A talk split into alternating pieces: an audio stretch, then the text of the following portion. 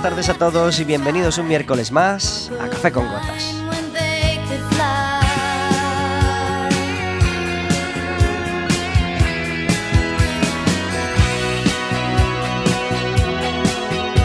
Estaremos con vosotros como todos los miércoles de 4 a 5 de la tarde aquí en el 103.4 de Quack FM y en quackfm.org.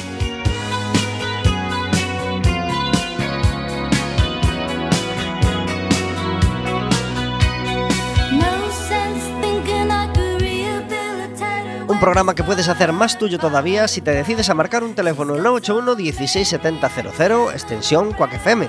Le pides a la operadora que te pase con la radio y estarás hablando con nosotros en directo.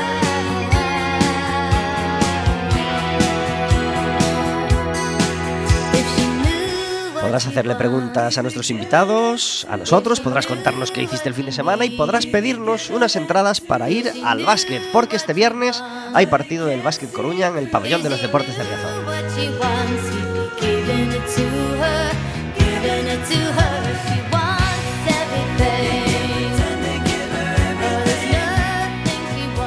El Básquet Coruña rompió esa trayectoria tan buena que llevaba de partidos seguidos ganando, pero esta vez le tocó perder el pasado fin de semana. Pero juega este viernes por la noche, a las 9 de la noche, contra el Palencia, en el Palacio de los Deportes de Riazor.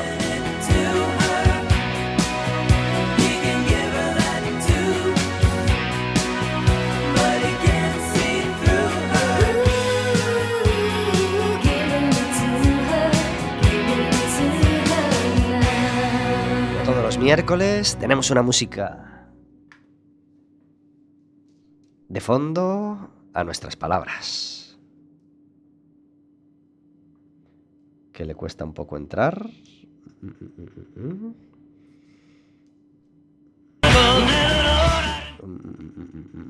Vaya, tenemos un problemita. Bueno, pues tenemos un problemita con la música de fondo, así que vamos a intentar arreglarlo. Cuatro minutos sobre las cuatro de la tarde. Como te decíamos, tenemos invitados, como todos los, mier como todos los miércoles, invitados que vienen a hablar de música, de cultura y de un montón de cosas. Lo que no tenemos es a nuestra compañera Vero, que hoy no puede estar con nosotros, así que le mandamos un abrazo fuerte. Desde aquí le decimos que la echaremos mucho de menos. Pero vamos a presentar ya a nuestros invitados. Marian Ledesma, muy buenas tardes. Hola, buenas tardes. Uy, qué bajito se le oye a Marian. Vamos a subirle raro, el micro a Marian. muy alto todo el rato. Ahora, Ahora. sí.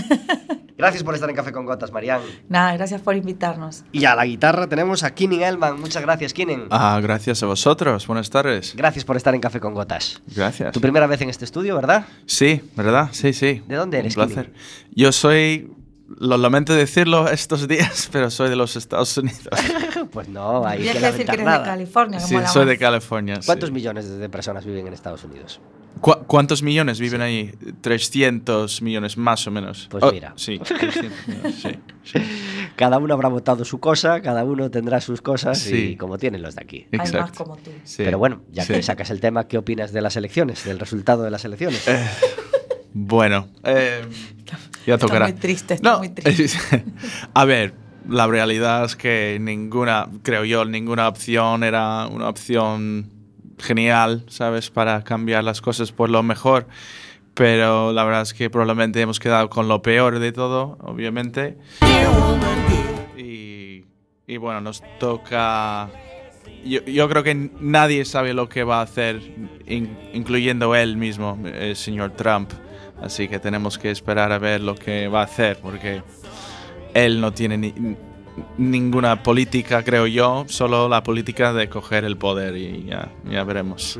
Y del cambio de tono de su, de su discurso, del discurso arrogante, y, eh, machista, Es- etcétera, eso etcétera, es de- justo- de- y esa supuesta moderación y venga, vamos a... mm, De, después de ganar.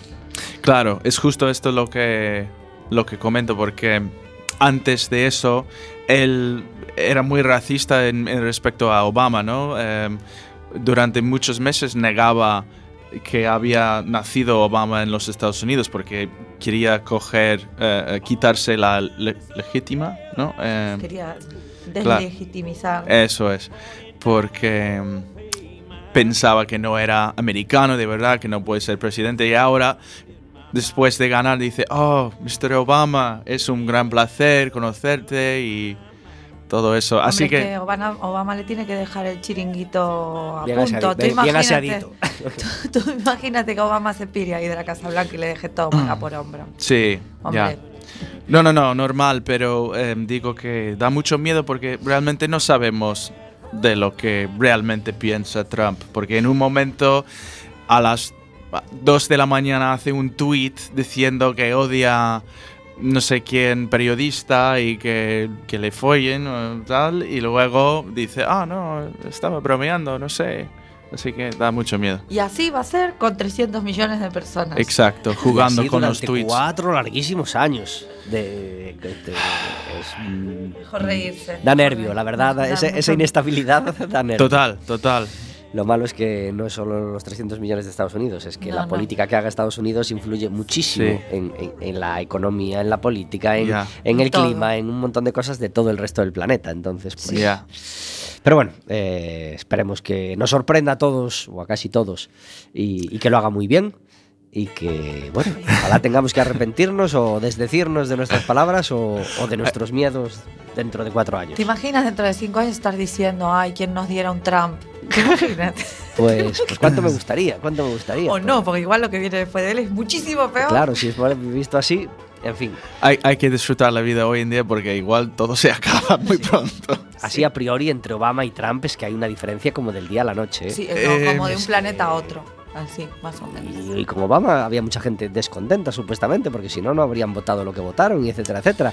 Pero a mí, así desde fuera, desde mi ignorancia, Ah, sí, había, había gente descontenta con Obama, pero yo creo que más que eso es que la gente no, no tenían buena elección entre, eh, entre Trump y, y Hillary Clinton. Eh, fue dos opciones muy malas, o sea, yo tampoco apoyaba a Hillary Clinton, pero entre las dos cosas, bueno, ¿cómo se llegó este año, o en estas elecciones, a, esos dos candidatos? Es decir, de tantos que empiezan, ¿realmente no había uno mejor que Hillary en su bando y uno mejor que Trump en su Eh, bando? pues la verdad que en, Sí, había. en- en el campo de los demo- demócratas, sí, el Bernie Sanders era más popular, me parece.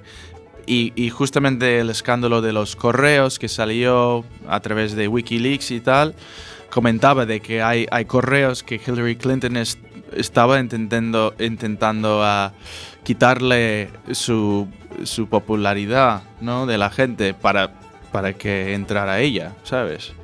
Entonces sí, en, en ese caso sí, y en lo de los republicanos, sé que muchos de los tradicionales no les gusta nada Donald Trump, pero era el más popular y que, como querían ganar, pues fueron con él.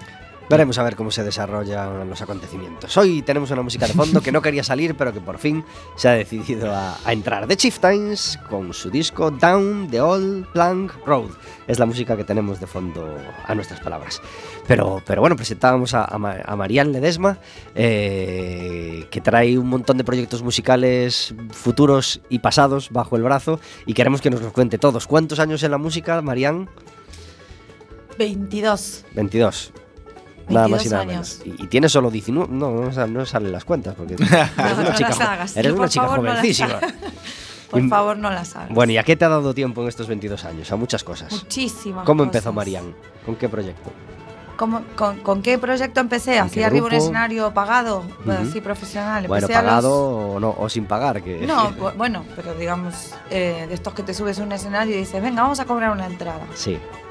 Habiendo ensayado después de un año y a, y a ver, mandándote las mismas cagadas que si no lo hubieras hecho. O sea, más o menos, ese es el comienzo de casi todos. Eh, fue a los 18 años con una banda que se llamaba eh, El Tropezón. Ajá. Es que aquí me hace mucha gracia esa palabra porque no significa lo mismo que allí. Tropezón allí es ca- casi caerse. Allí en ¿sabes? Argentina. En Argentina, Ujú, sí. Porque tú eres de Argentina. Sí. ¿Y que llegaste a luego, España? eh, en el 2001. O sea que el, Eh, el proyecto empezó allí. La música. Pero todo empezó allí, sí, sí. Y nada, luego esa banda se transformó en Black Bambino, hacíamos blues, algo así de rhythm and blues y algo de funk, pero blues bastante eh, tipo Steve Ray Vaughan, Albert King, blues eléctrico. Y nada, y ahí después me pasé a la música disco, me pasé como, en todo, como casi todos los cantantes de los 90, quise ser como Erika Badu. Eh, de hecho, este año, bueno, esta semana estuve medio enfricada con los últimos discos de Maxwell y tal de esa época. Luego de pasarme así al funk, hip hop, soul, volví al blues, siempre con el jazz de fondo, ahí que era como una constante. Y cuando me vine para aquí, eh, pues mm, lo mismo. Eh, jazz, blues, jazz, blues. También estuve en orquestas, que, me dieron- que fue un trabajo muy interesante porque yo no sabía lo que era cuando vine para aquí. Muy poquito, no me di cuenta que no era lo mío. Y desde que estoy aquí, nada, jazz y blues, jazz y blues, jazz y blues. Y ahora un poquito más de cosas. Estoy ahí en un proyecto así, eh, dos proyectos vocales, un proyecto fusión progresivo flamenco.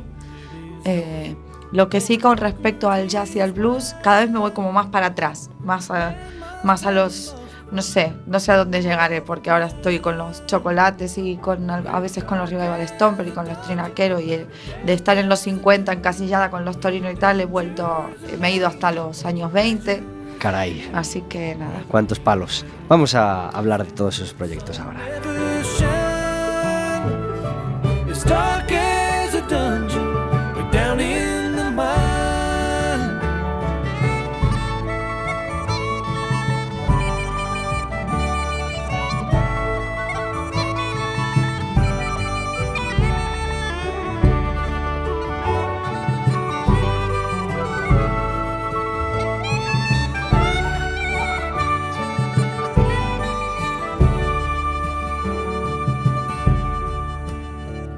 Well, I hope when I'm gone and the ages do roll.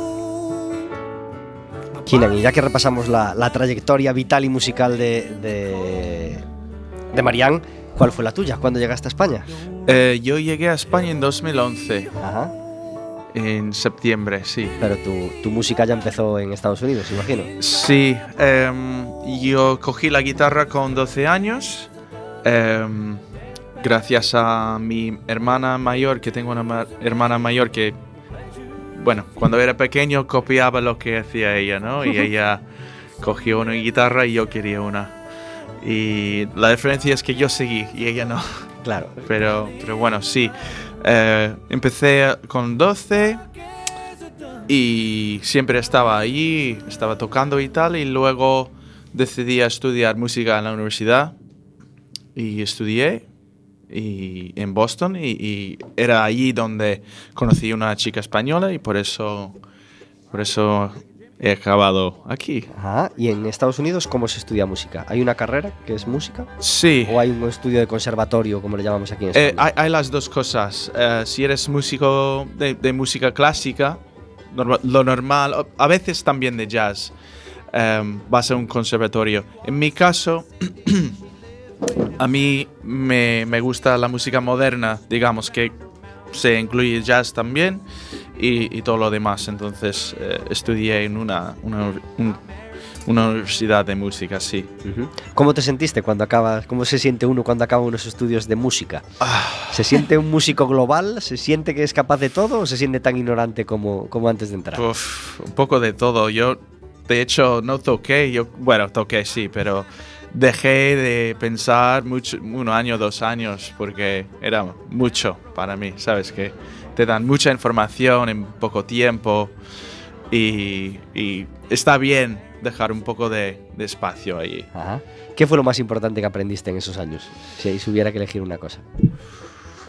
Em, aprendí a leer, leer música, leer las notas y ritmos y eso yo creo que es fundamental si quieres trabajar como músico, poder hablar con otro- otros músicos y comunicar y, y también trabajar em, melodías y partituras es fundamental y lo trabajé ahí. ¿Tocas algún otro instrumento aparte de la guitarra? Mal, toco mal la batería un poco y el piano un poco, sí. Ajá.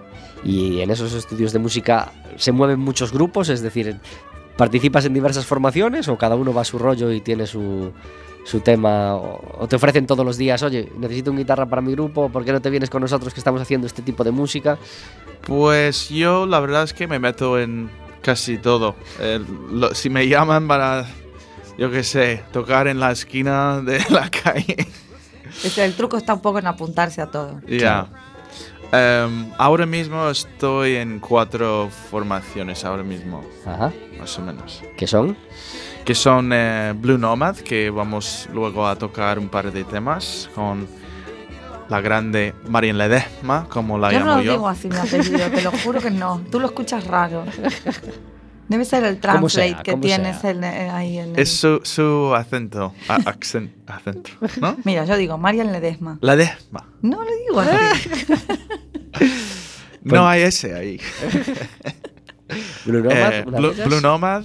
También he tocado con ellos en su grupo de Con los Torino. los Torino Rockets, eh, que es muy divertido tocar con ellos. em, lo pasamos muy bien. Y luego yo tengo un grupo de rock que se llama Lookout Brother. Eh, es rock Que estuvisteis tipo- en el noroeste este año. que tocamos en el noreste este año, em, en, en Briazor, que estuvo muy bien. Y también tengo un grupo, un- una formación de jazz fusión que tiene mi nombre más o menos, Keenan Elman and Good Company, lo llamo. Ajá. Y, y hemos tocado un par de veces en el Jazz Fioa. Y está, es, es interesante, es un proyecto original. Mm, y, y Marian ha cantado con nosotros también. Qué gran riqueza, sin duda. Vamos a situar ya a la gente. ¿Cantamos una canción de ese Blue Nomad Sí. que Bueno. formáis los dos? ¿Por Sí. qué no? ¿Cómo se llama? Esto que vamos a escuchar. Arou. Arou. Por cierto, él te dijo que no tocaba otros instrumentos, pero también canta. A mí me encanta. Ah, bueno. Eso es, cantar es tocar un instrumento. No me cabe duda Es lo que más nos, difícil va a ocultar muchas cosas, Keenan, en, en esta hora. Tiene demasiado que contar, yo creo, y no le va a dar tiempo. Pues ese tema de Blue Nomad suena así.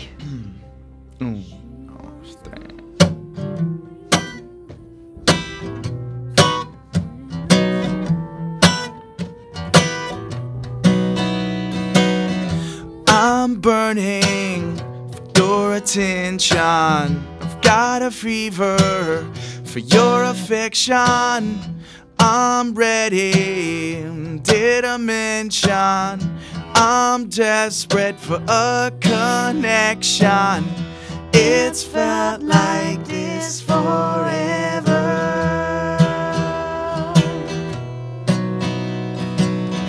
I won't say forever.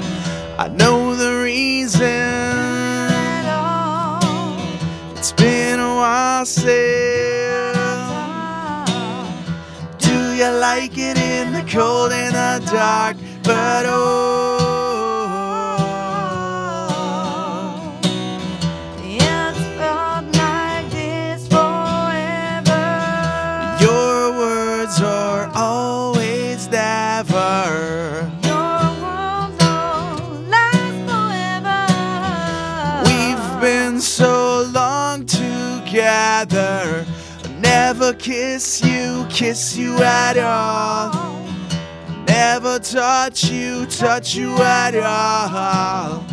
Do you like it in the cold in the dark at all? At all. I know the reason to you at all. It's been a while since you and I talked. Do you like it in the cold in the dark? You like it in the cold and the dark? Do you like it in the cold and the dark at all? At all?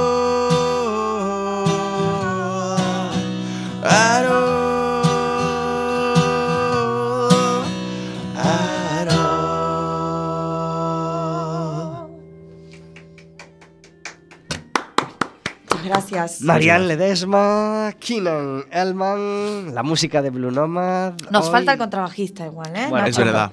Nos falta Nacho Martín. Blue Nomad son tres habitualmente. tres. Somos tres. Ujú. Pues Somos nada, tres. Nacho Martín, le mandamos un fuerte abrazo desde aquí.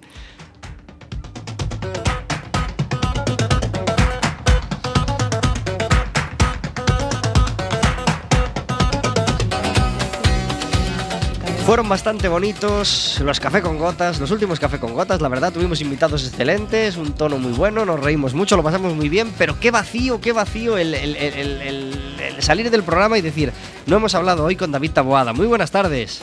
Muy buenas tardes. Tres miércoles seguidos nos ha faltado David Taboada y nos, y nos pincha el corazón cada vez que, que- que nos perdemos tus palabras, David. Y a mí, a mí, a mí, a pensar que estaba el programa en el aire y yo no. Hasta, hasta me han llamado las chicas de, de, de Bonnie M, las que están vivas todavía, y me han dicho, oye, ¿qué pasa con nuestra sintonía que no está sonando? Y no, es culpa de David, que no ha podido entrar y tal y cual. Bueno, vaya mal trago. Pues. Además, en fin. Eh, Rasputin nos abre todos los miércoles la sección de lo que hay detrás de la música de David Taboada. Lamentablemente volvemos por la puerta grande con dos obituarios, eh, uno muy grande y otro mucho más pequeño, pero mucho más cercano también. Sí, efectivamente, empezaremos por el, por el grande y el más conocido para todo el mundo. Se murió un, un portento llamado Leonard Cohen. Eh, mucho más que un músico, seguramente. Es eh, eh, una de las personas culturalmente más influyentes de- del siglo. Por otra parte, tengo que decir que de repente le han salido muchos fans Sí, que nunca compraron un disco ni de coña. ¿no? Exacto, y que han colgado el descanso en paz y un, y un link al vídeo del Aleluya y, y tal, pero bueno, esto, esto siempre pasa, pero bueno, sí, sí que es verdad que, que Leonard Cohen era eh, pues una, una figura eh, única, por una trayectoria tan larga y tan sólida y, aunque nunca tuvo no sé, nunca entró en el juego del mainstream, no sé si intencionadamente o que el mainstream pasó de él, pero, pero igual fue eso precisamente lo que conservó pura su obra y, y, y nos deja una obra extensa y jugosísima. No era en absoluto mi músico preferido, ni, ni, tengo ningún disco siquiera de Leonard Cohen, pero, pero había algo en Leonard Cohen que hacía que, lo hacía respetable, que lo hacía eh, querido, que, que hacía que, que- que no le cayera mal a nadie y encima, pues, pues después de ese discurso en Los Príncipes de Asturias nos demostró una humildad que, que nos conquistó a todos, ¿verdad? Sí, no, eh, Leonard Cohen precisamente por decía algo más que un músico, es de estos eh, músicos eh, que, cada vez escasean más además, que, que, los pillas con un micro fuera del escenario y te cuentan cosas y, y aprendes. Y, y no sé, ves que es gente que tiene, que supongo que precisamente por eso está buena su obra, eh, que tiene algo que decir de verdad que no es solo no es solo música o no es solo poemas es alguien que tiene una que ha reflexionado sobre la vida que tiene una filosofía de vida y que merece ser escuchada Tú lo conociste con First We Take Manhattan, que fue, digamos, el tema que a, que a- que a nivel pop primero nos entró cuando tú y yo empezamos a tener una mínima noción musical. sí sí sí sí yo, lo- yo lo conocí con First We Take que Manhattan recuerdas, ¿verdad? Y, y esa canción siempre me dio un no sé un, repelús pero positivo. O sea me, me movía algo por dentro no sé. Eh, y sí, después ya conocí un poco más su obra. Sí, tampoco está entre, entre los discos que escucho habitualmente, pero, pero es lo que dices tú, es un- tenía algo de, de mágico que te atrapaba y que, y, y que, no sé, sabías que estabas oyendo algo eh, grande, interesante, no, no cualquier cosa. Luego llegaron Aleluya, Susan, eh, Take This Waltz. ¿Con cuál de estas te quedas? Me, me, me voy a quedar con, eh, con, con la frase que me dijo mi compañero de, de grupo, Iván Valdés, que me dijo, mi canción favorita de Leonard Cohen es el Aleluya de Jeff Buckley.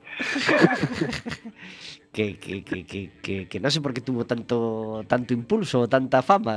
eh, mm, bueno, para mí no mejora el Aleluya de Leonard Cohen. Eh, no lo sé, Pero no lo sé. Los grandes temas Es- siempre es pueden tener. visceral y puro, Jeff Buckley es que también tenía lo que tenía. Eh, y de repente ayer nos sobrecogía a media tarde la noticia de que moría un músico de Silleda, 48 años, llamado Fran Pérez, eh, conocido artísticamente como Narf. Y no lo esperábamos en absoluto, claro. No, sabíamos cuántos años tenía, pero lo hacíamos así como de nuestra edad más o menos. Y, y claro, uno nunca espera que muera alguien tan joven.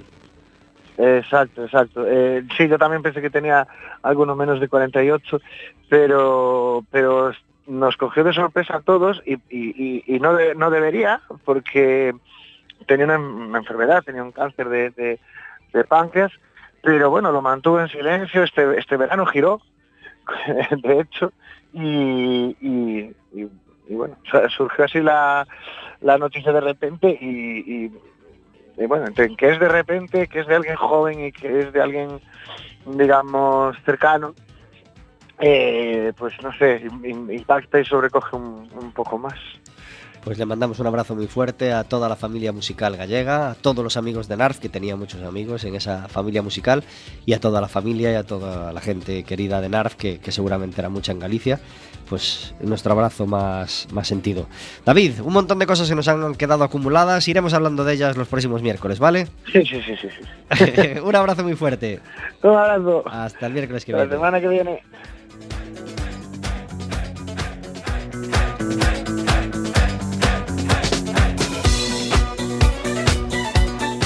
28 minutos sobre las 4 de la tarde. David Taboada hablando lamentablemente del obituario que, nos ha asaltado esta semana. La muerte del canadiense Leonard Cohen eh, y de Fran Pérez Narf. Por proximidad, Kinan, ¿eras fan de Leonard Cohen? Pues em, le, le respeto mucho como artista, eso sí. La verdad es que no le he escuchado demasiado, eh, pero hay que decir que, claro, la- lo que diferencia a él y, y muchos músicos es que él hacía lo que eh, tenía en el corazón y sin intentar venderlo por comerciali- comercializarlo, ¿sabes? Eh, y eso es mu- tiene mucho mérito. Ajá. Sí. Eh, no pude evitar recordar el tema de Dylan y su y su, su no coger el teléfono, su arrogancia, su bueno, sus particularidades, ¿no? Tras el tras la entrega del, del, del- la entrega, vamos, tras la concesión del Nobel y, su- y- y este discurso humilde y cariñoso de Cohen con el con el príncipe de Asturias, etcétera, etcétera.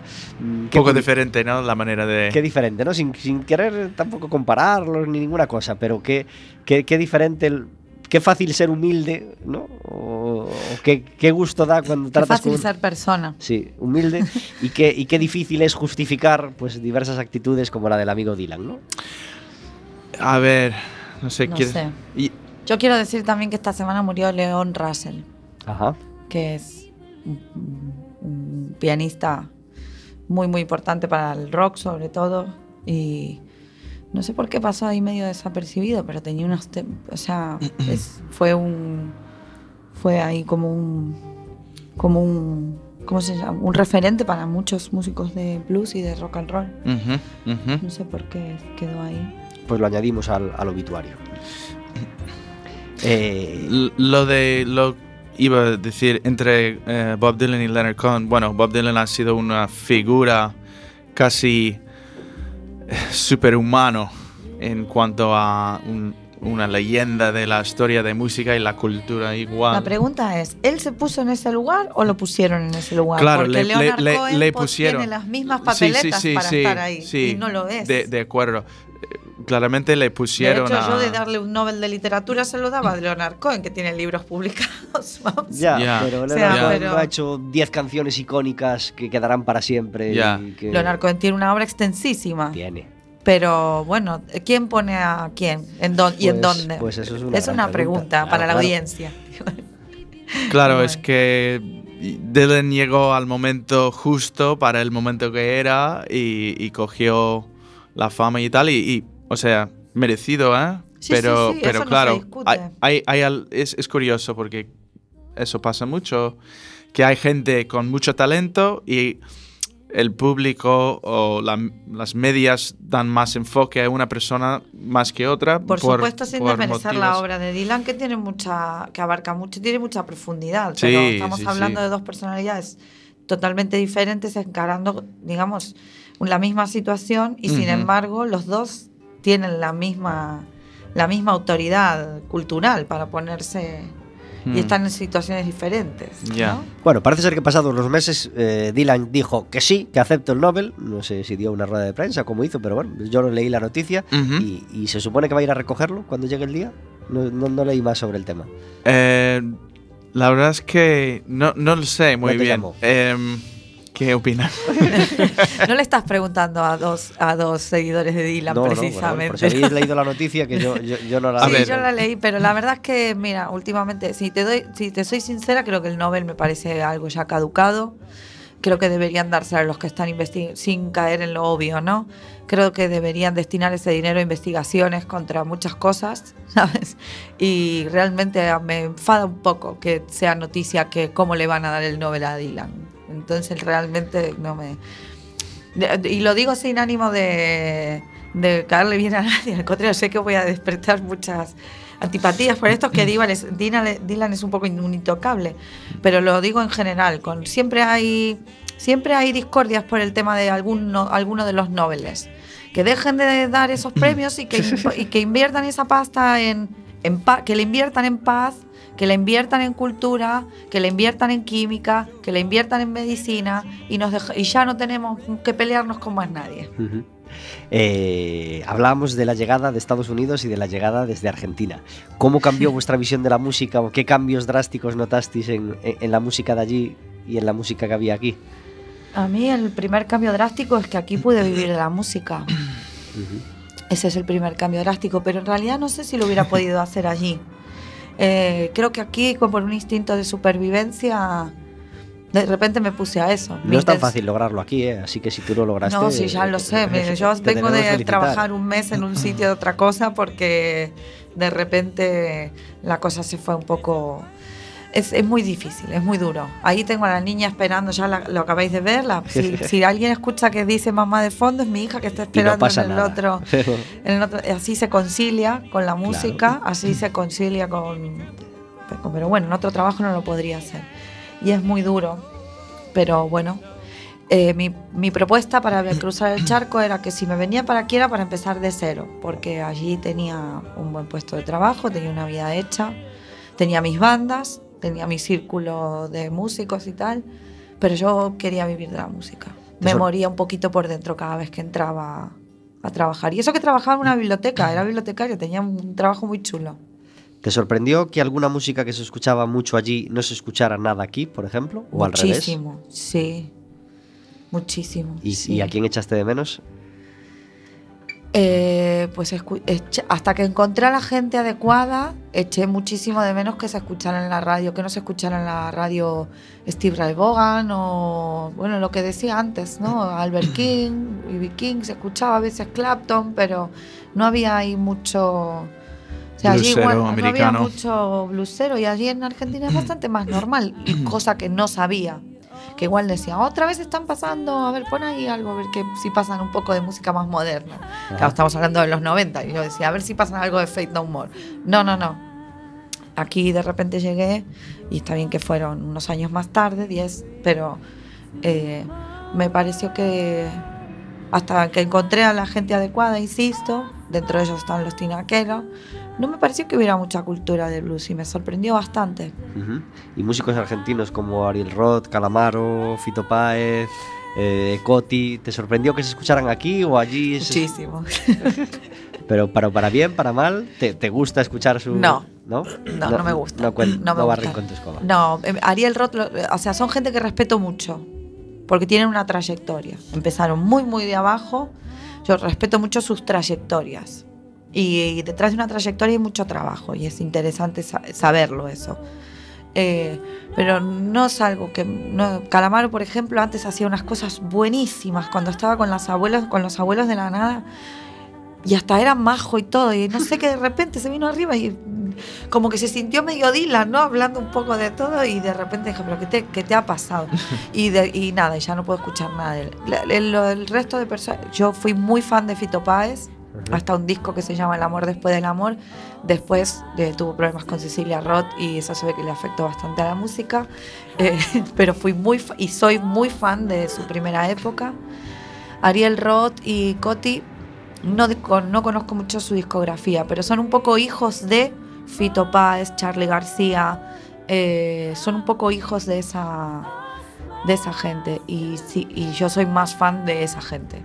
Claro. de- Ariel Roth estuvo el viernes en Coruña, en las noches de la sala Finisterrae. Y el mismo viernes cantaron Los Secretos en la sala Pelícano. sí. Y aún teníamos un tercer concierto que nos llamaba la atención una coincidencia tan, tan notable que ya no me acuerdo. Ya no me acuerdo cuál era el otro. eh, ah, y, y, y M Clan que cantaban el sábado en, en Coruña. Vaya fin de semana. Y estuvimos Le Suite también en la MUM. y otros muchos, por supuesto, por supuesto. Pero bueno. Estuvimos hombre. tocando y dándolo todo. Porque es que, Marian, este, eh, tienes tantos proyectos paralelos que, que, que, que- que- que es difícil que no estés un fin de semana en algún lado, ¿verdad? Porque hay que vivir. Sí, la verdad que. bueno, pero es un poco. el- La gente te pregunta, ¿cómo haces para vivir de esto? Pues así, te Claro. metes en todo.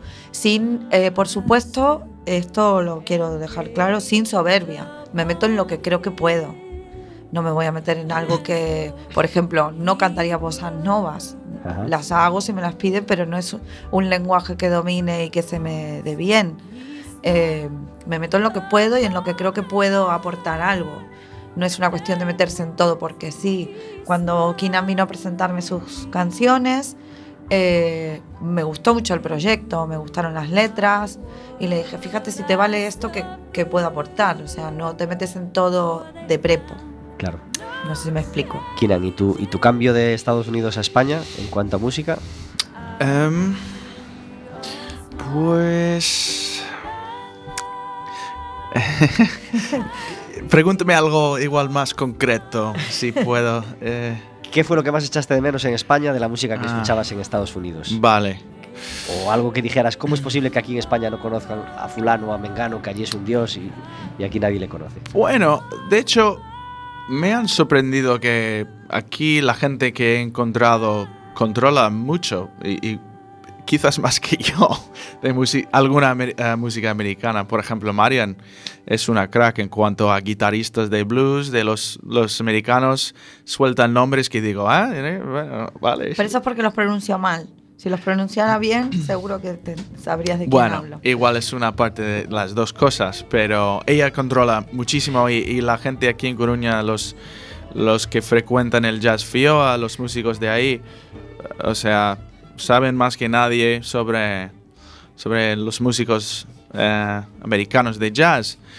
Ah, ¿Qué he hecho de menos? Bueno, yo soy de California, hay un grupo bastante que eran muy grandes cuando yo era más joven, que se llamaban Sublime, Sublime, igual aquí se llaman, Sublime, que para mí han sido una influencia muy, muy grande. Y aquí cuesta encontrar gente A que... mí me gusta que- Sublime. ¿Te gusta o no te gusta? Claro que me gusta. Claro. ¿Y se conocía algo de la música que se hace en España, en Estados Unidos? ¿Llegaba algún grupo, algún Eh, cantante? mi madre le encanta Julio Iglesias. claro, como todas las madres del mundo, ¿no? Por supuesto.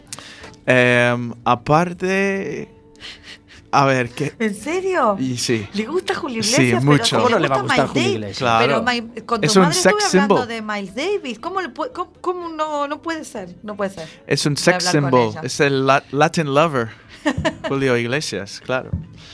Eh, ¿Y qué más? Yo escuchaba en los Estados Unidos, sin conocer España, Manu Chao. A mí me gustaba mucho, ¿eh? Y esto era antes de, de entender español, porque tiene, tiene rollo, ¿no? Tiene rollo con su, su música y letra, letra muy simple, pero, pero mola. Claro así sí. que... ¿Escuchamos otro tema de Blue Nomad? Sí. Este, que Vale. es- este se llama Eat Your Grab. Vamos. La música en directo de Marianne Ledesma, Keenan Elman y su Blue Nomad en Café con Gotas.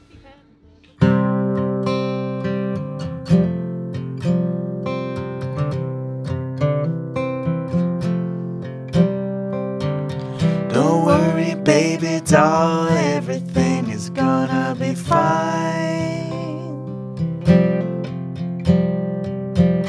Go crawl into your bed and slip away into night.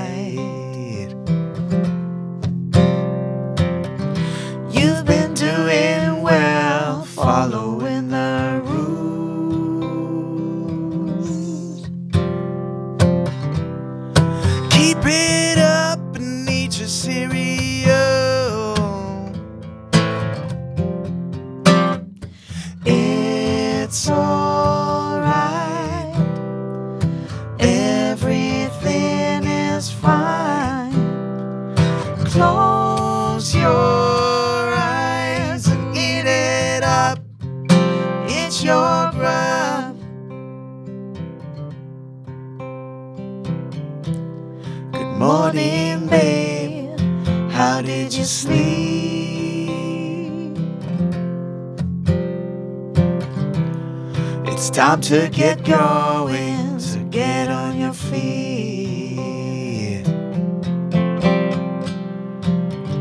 When you stay up late, it makes you slow.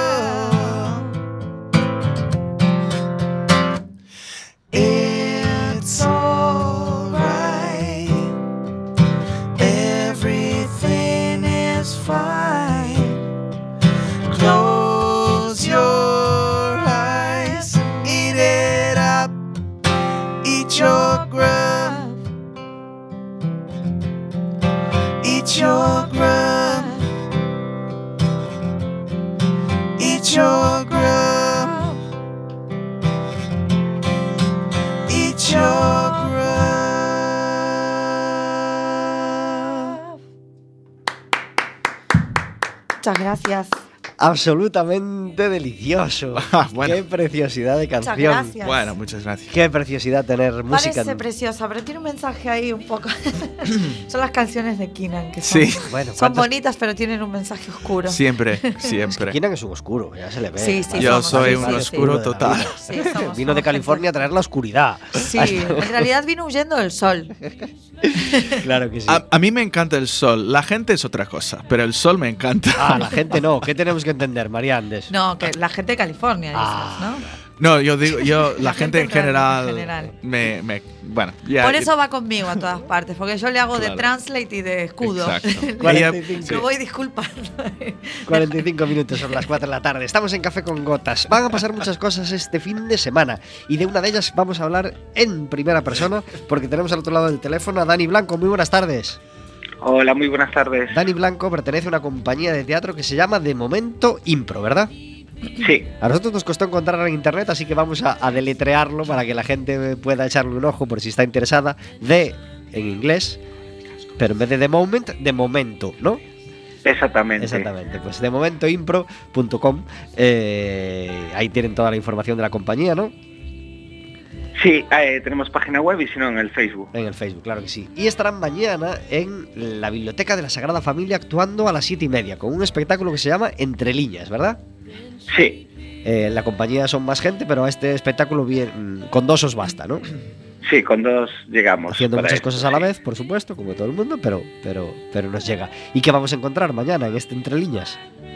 Pues mira, te cuento un poco. Nosotros lo que hacemos, en general, en la compañía hacemos eh, improvisación teatral, que son espectáculos creados en el momento que nunca más se van a volver a repetir. ¿Por qué pasan ahí? Nosotros no sabemos lo que va a pasar, el público no sabe lo que va a pasar y, y eso, la sorpresa va a ser para el público y para nosotros. Y en concreto este espectáculo, Entre líneas, es un espectáculo de improvisación teatral y la diferencia de otros espectáculos es que en este hacemos improvisaciones basándonos en estilos de escritores. Ah, Es decir, vamos a hacer improvisaciones en estilo, de- en concreto es de cuatro. Eh, Escogimos Beckett, Brecht, Lorca y Dickens. Entonces vamos a hacer una improvisación, por ejemplo, en estilo Lorca a partir de cosas que nos dé el público en ese momento. como pueden ser eh, nombres de la gente que está allí, o un título de su libro preferido, o un objeto. Nos parece dificilísimo, Dani. Eso es- exige a los actores un, esfuerzo muy grande de concentración y de, creatividad en el momento, ¿no? Sí, exige, eh, por ejemplo, estar, ahí, en el presente, estar viviendo lo que está pasando, tampoco sin estar pensando en qué va a venir más allá, sino y tampoco un poco lo, digamos que la característica o las claves de este tipo de teatro es mucho apoyarte en el compañero, que las cosas que te dé el compañero te sirvan como regalos y mucho la escucha, de escuchar eh, qué nos propone el compañero y escuchar qué nos propone el público en ese momento. Entonces nos parece que es un formato, eh, pues es muy divertido, la verdad, la improvisación, porque tiene esa cosa de que sorprende al propio actor, entonces hace que el público también se sorprenda. Todo el mundo cuando, cuando piensa en estos espectáculos de improvisación, imagino que os pasa a vosotros también, piensa, bueno, y si ese día toca unas setas de público, que lo que te proponen es disparatado o que, o- o que no te dan pie o que no se ríen, ¿cómo se sale de esas situaciones? Pues al final eh, es un miedo que no, no pasa, o sea, porque al final el público siempre, siempre te da cosas. Lo que pasa es que tienes que saber confiar y escuchar. El problema es si te pones a pensar que se te tiene que ocurrir la idea brillante para salir del paso, es cuando no se te va a ocurrir la idea brillante. Claro. Es un poco, el, el truco es, es, es vivirlo y disfrutarlo. Si lo disfruta el actor, lo disfruta el público. ¿De dónde sois, Dani? Eh, somos de Santiago, la compañía es de Santiago. Luego los miembros hay, hay de todo. Hay gente de Barcelona, de Santiago, de, de Madrid. Pues felicitamos a la Biblioteca de la Sagrada Familia por, por, por estar siempre activa y siempre proponiendo, proponiendo cosas. Y recomendamos a todo el mundo esta actuación, esta improvisación, mañana a las 7 y media de la tarde en la Biblioteca de la Sagrada Familia. Mucha suerte, Dani, para mañana y muchas gracias por estar en Café con Gotas. Bueno, muchas gracias a vosotros. Ah. Y nada, invitar a toda la gente porque el espectáculo es para todos los públicos y que lo van a pasar muy bien. Claro que sí, pues lo recomendamos mucho desde aquí. Muchas gracias. Venga, un saludo. Adiós. Adiós.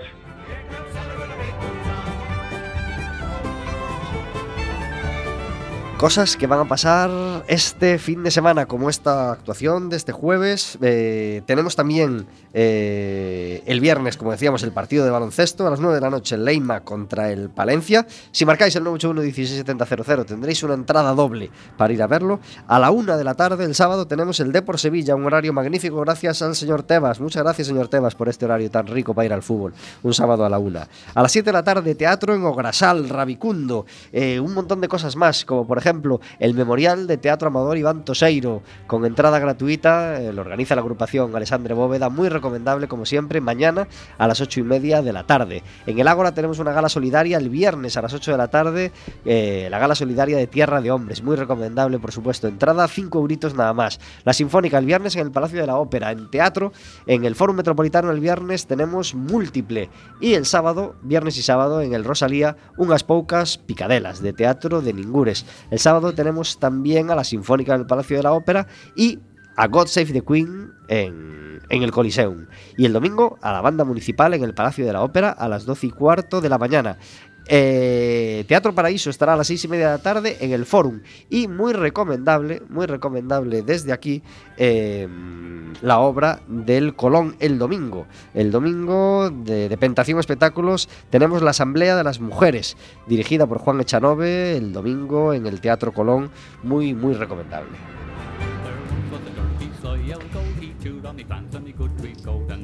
Podíamos hablar el pasado miércoles con Fran Perea de su obra que venían el, el viernes al Teatro Colón, con La Estupidez. Eh, al final pudimos escaparnos a ver, a ver su obra. Eh, tres horas de obra de teatro absolutamente fantástica. Nos gustó mucho Tony Acosta y Ainhoa Santamaría. Las dos actrices hacen un trabajo espectacular, espectacular. Sobre todo Ainhoa Santamaría.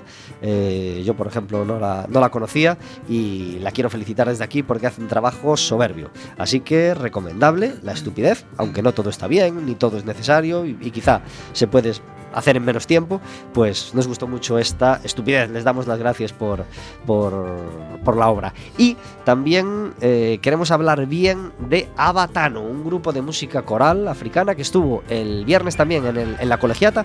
Pudimos ver solo un, po- un poquito de su concierto, pero nos gustó muchísimo, muchísimo. Así que eh, muy recomendable desde aquí para próximas ocasiones. Abatano, si veis eh, alguna actuación suya anunciada, no dudéis en, en acudir. También queremos hablar del Foro Del que hablábamos hace un par de miércoles, eh, el Congreso de Inteligencia Emocional que se celebró en Santiago. Pudimos ir. Eh, estuvimos en, todas sus conferencias, eh, un 10 en organización, un 10 en interés, un 10 en asistencia, más de 1.400 personas en el, en el Palacio de, Congresos de, de Santiago de Compostela, lo cual habla bien a las claras de que, de que este congreso pues, pues mejora cada año. Tres ediciones llevan y esperemos que sean muchas más porque el éxito es total y absoluto. Así que eh, felicidades a todos los organizadores del Foro Emociona.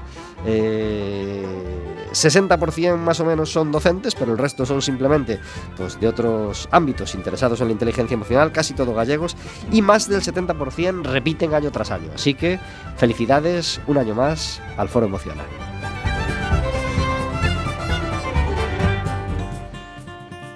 Chicos, ¿y cómo empieza Blue Nomad? Dentro de todos esos proyectos paralelos que lleváis, eh, ahora el que más metidos estamos es Blue Nomad. ¿Cómo empezó? Espera que te voy a agregar un evento a la agenda. Adelante. Que tengo que hacer público. Sí, sí, sí, por supuesto. Este sábado vamos a estar los Hot Chocolates en el Clavichémbalo de Lugo en el Festival de Jazz. En el Ajá. 26 Festival de Jazz, 26 o 27. Y es, hay un dato curioso, somos el único grupo que en 26 años repetimos por tercer año seguido. Caray, pues felicidades por Perdón, título. no soy de echarme méritos encima, pero este tiene Hay que... que hacerlo, claro que sí. Esto lo tenía que decir. ¿Quién lo, ¿Quién lo va a hacer si no? No, bueno, normalmente lo se encarga mi madre de esas cosas, Claro. pero este me Pero ya apetecía que no tiene el micro abierto, en el Clavicémbalo de Lugo, un lugar fantástico, eh, el más eh, importante, supongo, el Lugo para, para escuchar música, eh, los Hot Chocolates. Y, y Blue Nomad lleva unos mesitos de andadura, ¿verdad? Blue Nomad, es interesante la historia de Blue Nomad, porque, porque bueno, su nombre ya implica muchas cosas, es un grupo que está hecho por tres inmigrantes, los tres pensamos que el mundo debería ser de libre circulación y sin fronteras, y corrígeme si me equivoco, Keenan. Eh, y a lo- el- los tres hablando nos hemos dado cuenta que lo primero que habíamos metido en la maleta al cruzar el charco era nuestra música, que era lo único que no podía abandonar nuestro ser. Por Y- supuesto. y en base a ese concepto se, se creó Blue Nomad. Nos visualizábamos a los tres perpetuamente en un, eh, como en un aeropuerto, de estos que te, te pones todo guapo para viajar y acabas después de 12 horas de viajar medio sobao, pero con, con mucha ilusión, pero sin llaves de ningún sitio. Esa sensación de no tener llaves de ningún sitio, pero saber que llevas tu música y que con ella vas a poder atravesar fronteras, pues con esa con esa filosofía empezó Blue Nomad. Un día que Keenan vino y dijo, tengo estas canciones. Supuestamente quería que las cantara yo, pero cuando lo escuché cantar a él dije, no, no, de eso nada, vamos a cantar los dos. Mientras estábamos mirando las canciones, llegó Nacho de trabajar y dijo, "Ah, bueno, ¿me dejáis jugar con vosotros? y fue así. Y así empezó Blue Nomad. Pues bendecimos ese día que, que os encontrasteis y que decidisteis poner este proyecto en marcha porque suena muy bien. No nos queda tiempo para más. Eh, un- sí nos quedan muchas preguntas en el tintero, pero estaremos encantados de que vengáis otro día a Café con Gotas a, a- a- a charlar de música como hemos hecho hoy. Cuando queráis. Kinan, ha sido un placer tenerte en Café con Gotas. Eh, el placer es el mío, ¿eh? Muchas gracias por tener nosotros. Marian, un placer absoluto estar hoy contigo en Café con Gotas. Muchas gracias. Gracias por cuidarme a la nena ahí afuera. Hay- no hay- Gracias. Es lo menos. Eh, el próximo miércoles estaremos de nuevo con vosotros de, eh, de 4 a 5 de la tarde en el 103.4 de Quack FM y en quackfm.org. Nos despedimos con el tercer tema de Blue Nomad que va a sonar hoy y con él nos vamos. ¿Se llama? Honey and Wine. Honey and Wine. Pues con él nos vamos. Hasta el miércoles que viene.